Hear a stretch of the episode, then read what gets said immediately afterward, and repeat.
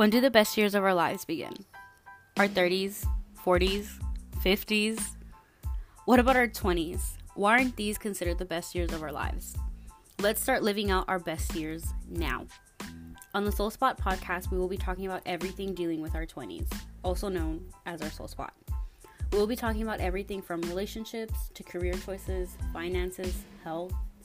Nothing is off limits, and there are no filters here. Every Thursday, I will be expanding on the topic from that week's blog post on the Soul Spot website and letting the conversation roll. It's time to enjoy our soul spot.